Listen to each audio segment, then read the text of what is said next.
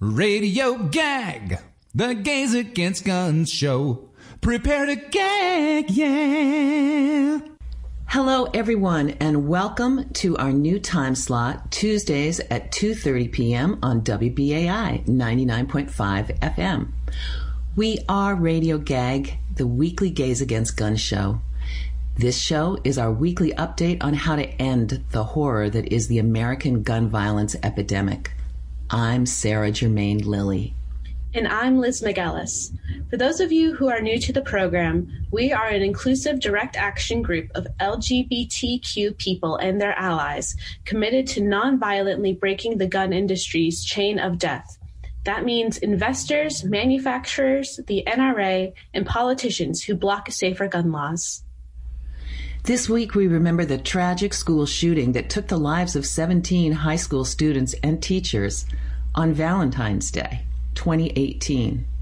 Our show lineup In Memoriam Parkland victims, interviews Manuel and Patricia Oliver, parents of Joaquin Oliver, and Hana Bajramovic, author of Whose Right Is It? The Fight Over Guns and the Second Amendment. We take a few minutes here to acknowledge the horror and disbelief we felt that day with our in memoriam in honor of those killed. Thank you to high school student Eddie Moore for sharing their names.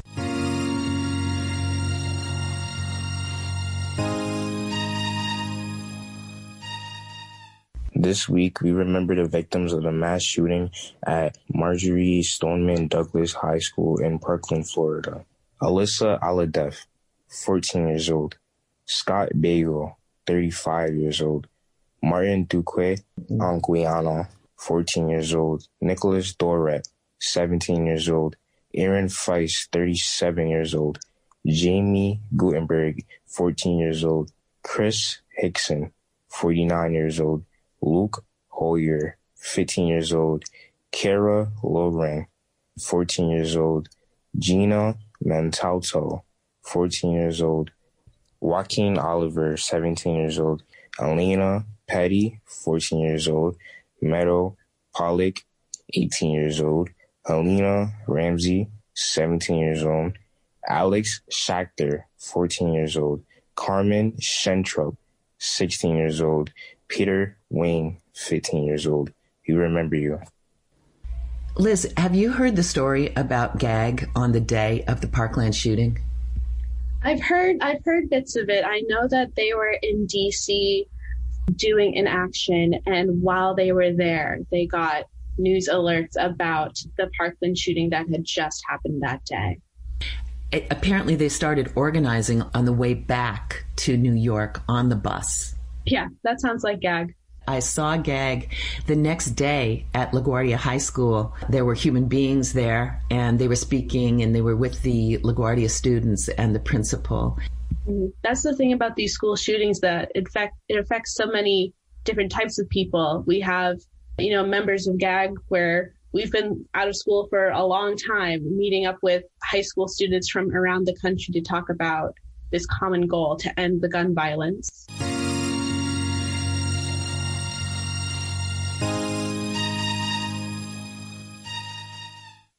Listeners, I'm so happy to welcome here now Patricia and Manuel Oliver. They lost their son, Joaquin, in the Parkland shooting at Marjory Stoneman Douglas High School. Since then, they've been so active in the gun violence prevention movement and done so many wonderful things. So, first, I wanted to ask you about your organization, Change the Ref. Well, thank you for having us here today. It's, it's really uh, nice.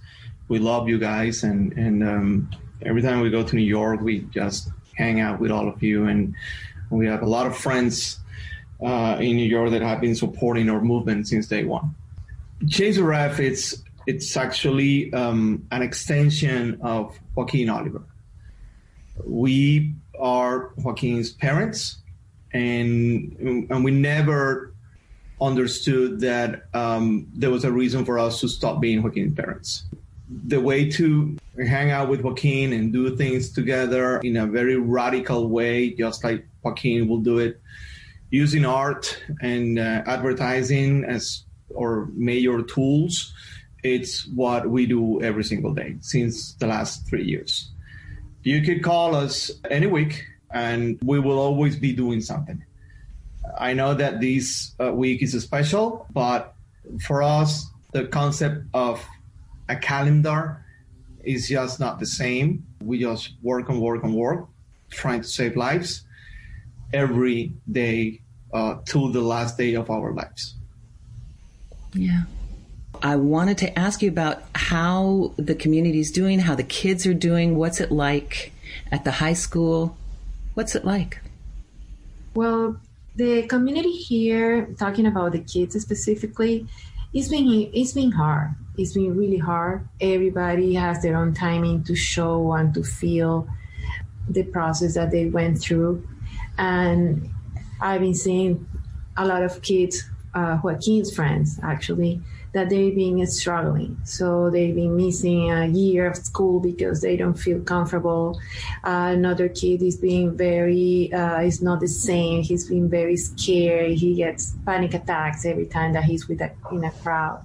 So you've been seeing definitely that is a strong, a very strong damage in the emotional way in terms of the kids at school and the community. On the other hand, I feel like a really sad and frustrating in a way because it's been three years and really the community what it shows is that they just want to keep moving forward. So like nothing happened. So this year for example we we heard that they're planning something but not really know nobody really knows what's going on. And that's sad because you know they, keep uh, that flame up and high implies that they are risking their properties or they're risking you know the value of the area. And that is really sad because you cannot you, you cannot put a towel you know in front of what happened that it was a tragedy. And sadly but truth it happened here and it took our son like 16 other more and that is not correct. So it it feels really eh, it's a very bad taste that i personally have with all these attitudes. It's really really annoying and really awful to be able to under, to, to realize that that's what is surrounding us today. Thanks in a few minutes, we're going to have an interview with Hana Bajramovic, and she has written this book. It's about the fight over the Second Amendment. How has the NRA manipulated the Second Amendment, and, and who does that benefit? Well, um, you know that this is the only nation worldwide that has something like the Second Amendment, like where where you think that freedom depends on, on having or not the right to carry a gun. I always thought that if your freedom depends on carrying or not a gun, then you shouldn't call it freedom. I the only benefit here it's uh, to the gun industry. There is um, a very um, uh, hard relationship between um, a lot of politicians that that have been able to represent our rights and the gun lobby and the gun industry. So it's no secret that the NRA pays for a lot of these campaigns. The sad part of it is that I don't think we even need a Second Amendment, to be honest. I think that, yeah, you might have the right to own a gun, but do we need to to have that as part of our constitution? No, it, you, it should be a privilege, and you have to pass through a lot of tests and regulations, like in some other first world countries.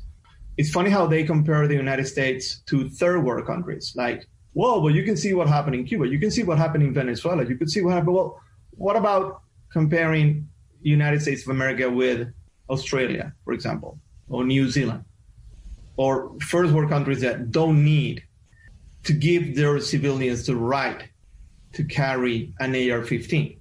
This is not something that stays on, on insecurity, streets, or gang members or anything. The, the person that killed our son was 19 years old and he legally purchased an AR 15, large capacity magazines, and a lot of ammunition. And then he went to the school and did what he did.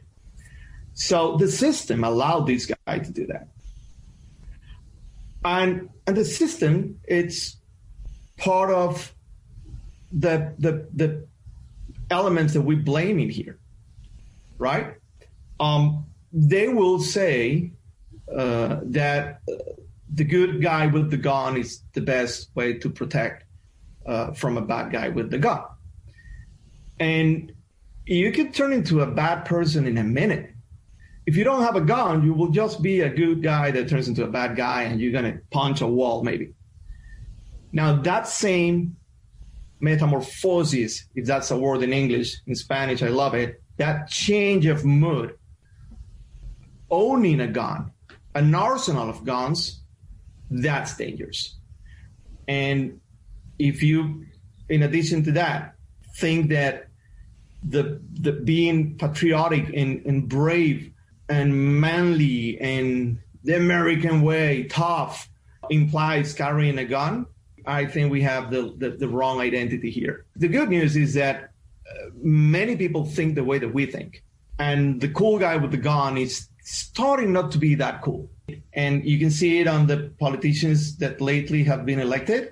And you can see it in society. I mean, we at the end of the day, we're gonna be able to see um, more regulations, and and I guess that's our goal at this point. So, how can people get in touch with Change the Ref, make a contribution, make a difference?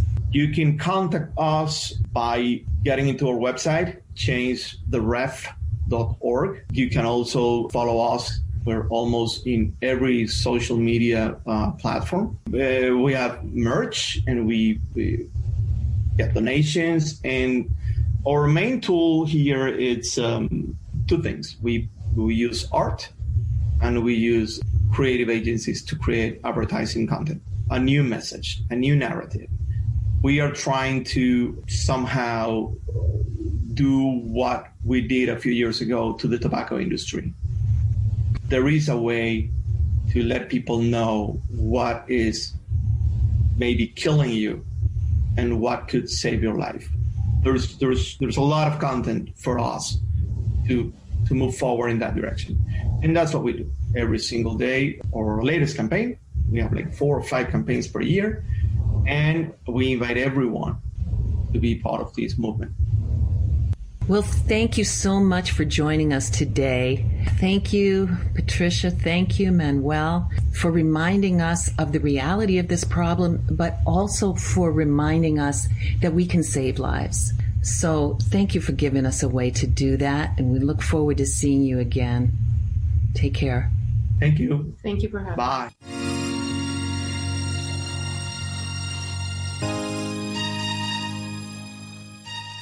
You're listening to Radio Gag, the Gays Against Guns show, here on listener sponsored commercial free radio, WBAI 99.5.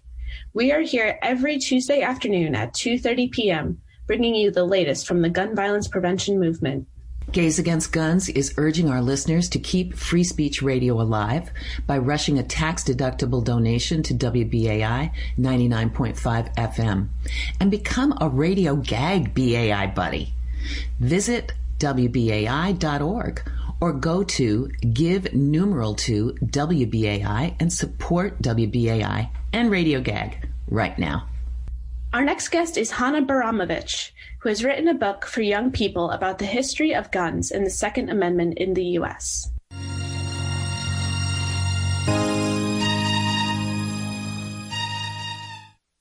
Listeners, I'm so happy to be here with Hana Bajramovic. And we are talking today about her book, Whose Right Is It? The Second Amendment and the Fight Over Guns. Hana, thank you so much for being with us today. Thank you so much for having me. I wonder, how did you become interested in writing a book about the Second Amendment? So, I actually initially became interested because of a podcast called um, More Perfect, and they did an episode about the history of the Second Amendment. And I was so surprised by it. You know, I'd gone to law school, sort of kept up with the news on on the Second Amendment and gun rights, and yet I still was shocked by a lot of things I learned. You know, including sort of how new our conception of the Second Amendment is. You know, the Second Amendment reads a well regulated militia being necessary to the security of a free state. The right of the people to keep and bear arms shall not be infringed. And, you know, today the focus is on the, the second half of that. But for much of American history, the Second Amendment was viewed as a militia right. It wasn't until 2008 that the Supreme Court ruled that it was an individual right. So all that was new to me. The history of the NRA was new to me, you know, how it used to be mostly an outdoor sporting organization. It didn't transform into a lobbying powerhouse until the 70s. Um, so all that was really surprising to me and inspired me to write a book. I teach middle school and high school in New York City. And I have some difficulty in bringing this subject into the classroom unless there's a particular social justice context or, of course, students bringing this up. So I'm wondering how you came upon this idea to share it with students, particularly in this age group 10 to 14, and what you say to parents and to teachers who feel that this book is inappropriate for their child. Yeah, sure. So I think there's, you know, a bunch of questions in there and I'll try to answer them one by one. I think the first thing I should say is that, you know, before I said all this was surprising to me and I wanted to write a book about it, but I should specify I wanted to write a book for a younger audience about it because there are some great books for adults that talk about you know, the amendment's history or policy. Um, Adam Winkler has a great book, uh, but there, there was a gap in the literature for young people. And I wanted to put together an all in one book, you know, that covered history, that covered policy, that explained terms that were confusing, like federalism, you know, that really did a deep dive and was an all in one sort of manual to gun rights, gun history um, in the United States. And, you know, the answer to your question about what I tell parents is, young people are exposed to the threat of gun violence every day. You know, they they walk through metal detectors or they wear clear backpacks or they have school shooter drills. And even if they aren't exposed to gun violence itself, the school shooter drills can take a toll. And it's all very scary. You know, there's an American Psychological Association report that says 70 some percent of Gen Z youth report feeling very stressed or stressed by by the threat of shootings. And so all this is to say, I think you know introducing the topic won't stress them further. I actually think it will help them like understand you know the context around it the history around it how understandings of the amendment have changed over time what they can do about the problem and then to your final the final part of your question about classrooms while there is a political valence to any discussion of gun rights um, or the Second Amendment. I think the book is largely a history. And while obviously you cannot talk about guns without talking about policy, I think it's it's broader than that, right? It starts, you know, from before uh, the signing of the Declaration of Independence, moves through history, just talks about arguments on all sides, and and is a history book in that way. Do you feel that the conversation around gun control has been shifting in recent years? And what role do young people play in moving that conversation forward? Yeah. So, young people, as I mentioned, are directly affected by this problem. And, you know, they are at the helm of a lot of efforts to change it. I think, especially after Parkland, we saw a lot of national attention on the, the high school students who planned the March for Our Lives, who did a lot of sort of Twitter and other grassroots activism on the gun issue. I think it's also important to keep in mind that, you know, young people have been doing this work for, for years. There's a group out of Chicago called the Peace Warriors who have been fighting against gun violence in their community for years. But I think, you know, once the, the school shooting that happened at Parkland happened at a predominantly white school, the Peace Warriors are predominantly black. You have to think about the race, race in this issue. And so they have been doing this work for years too. And I think the, the Parkland students did a great job of bringing the Peace Warriors into the fold, acknowledging that media attention was put on Parkland students in large part because, you know, they are white and, and bringing to the forefront all those issues. Great. Now, we had some recent news about the NRA. Um, what can you tell us about New York Attorney General Letitia James' attempts to dissolve the NRA and what that means for the future of the organization, including the organization's recent bankruptcy filing? Yeah, so there's a lot going on there.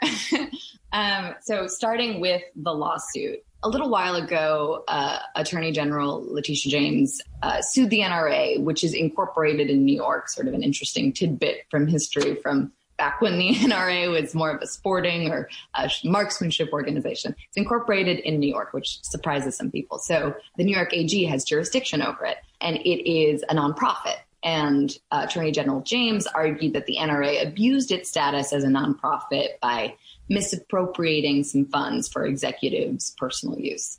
She sought several different remedies, which ranged from, uh, you know, restitution, paying back that misappropriated money, to um, tossing out several top leaders, to dissolution of the whole NRA.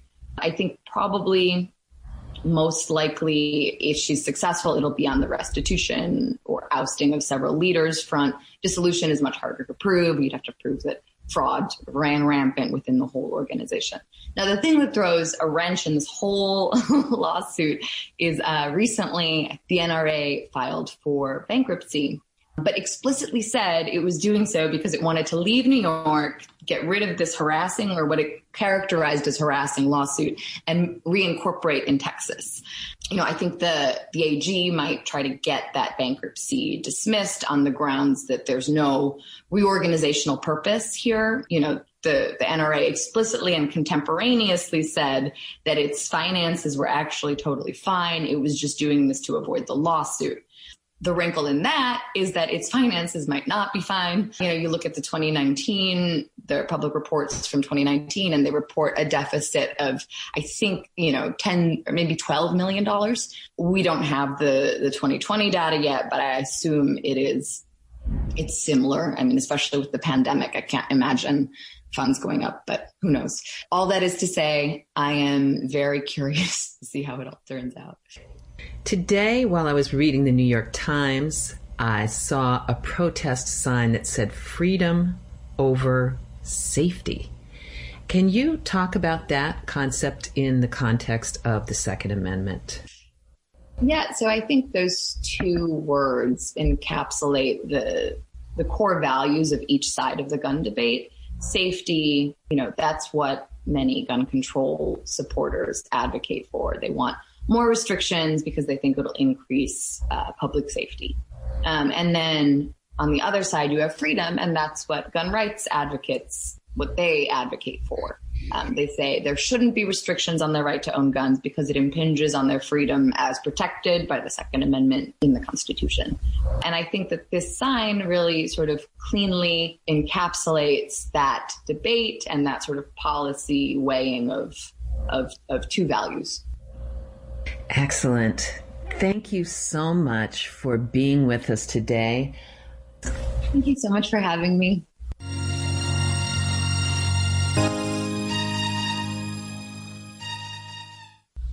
Here are the opening paragraphs of Hana's book. It was Valentine's Day 2018. High school senior Tori Gonzalez was finally feeling well enough to go back to school after being sick for a while. She saw her boyfriend, Joaquin Oliver, who gave her a bouquet of flowers. Actually, he wasn't her boyfriend. He told her, I hope you know you're not my girlfriend. You are my soulmate. That would be the last day she ever saw him. That afternoon, a 19 year old boy walked into Marjory Stoneman Douglas High School in Parkland, Florida, with an AR 15 rifle and opened fire into four classrooms. The shooter had purchased the gun legally, passing a background check that included a mental health question. By the time it was all over, he would kill 17 students and staff, including Joaquin. I know I'm just a kid and kids don't know any better, Tori said, referring to her relationship with Joaquin. But it was the purest form of love that there is. I'm so thankful that I had that, even if it was for such a short time. She still has the flowers Joaquin gave her on the day he died. she still wears his sweatshirt. When I hear those words, I think of my students. What were you thinking when you read those words, Libby? I was thinking of the pain of a loss like that. We all know the intensity of young love and the passion and connection we feel with those first soulmates that we've met. And to have someone like that ripped from your life leaves an indelible mark. I mean, it just sears your heart forever. Yeah. Well, today we have a special premium. When you become a, BAI buddy in the name of Radio Gag, we will send you a copy of Whose Right Is It? The Second Amendment and the Fight Over Guns by Hana Bajramovic. Go to give to, that's numeral two, WBAI.org. Or call 516 620 3602. To find out more about becoming a member of GAG, please go to gaysagainstguns.net or follow us at Gays Against Guns NY on Facebook and Instagram, and GAG No Guns on Twitter. For more information about how to attend member meetings, check us out on our social media platforms. Our next meeting is Thursday, February 18th at 7 p.m. We leave you with our fabulous rendition of Bloody Valentine. Sick, twisted Valentine, thousands will die.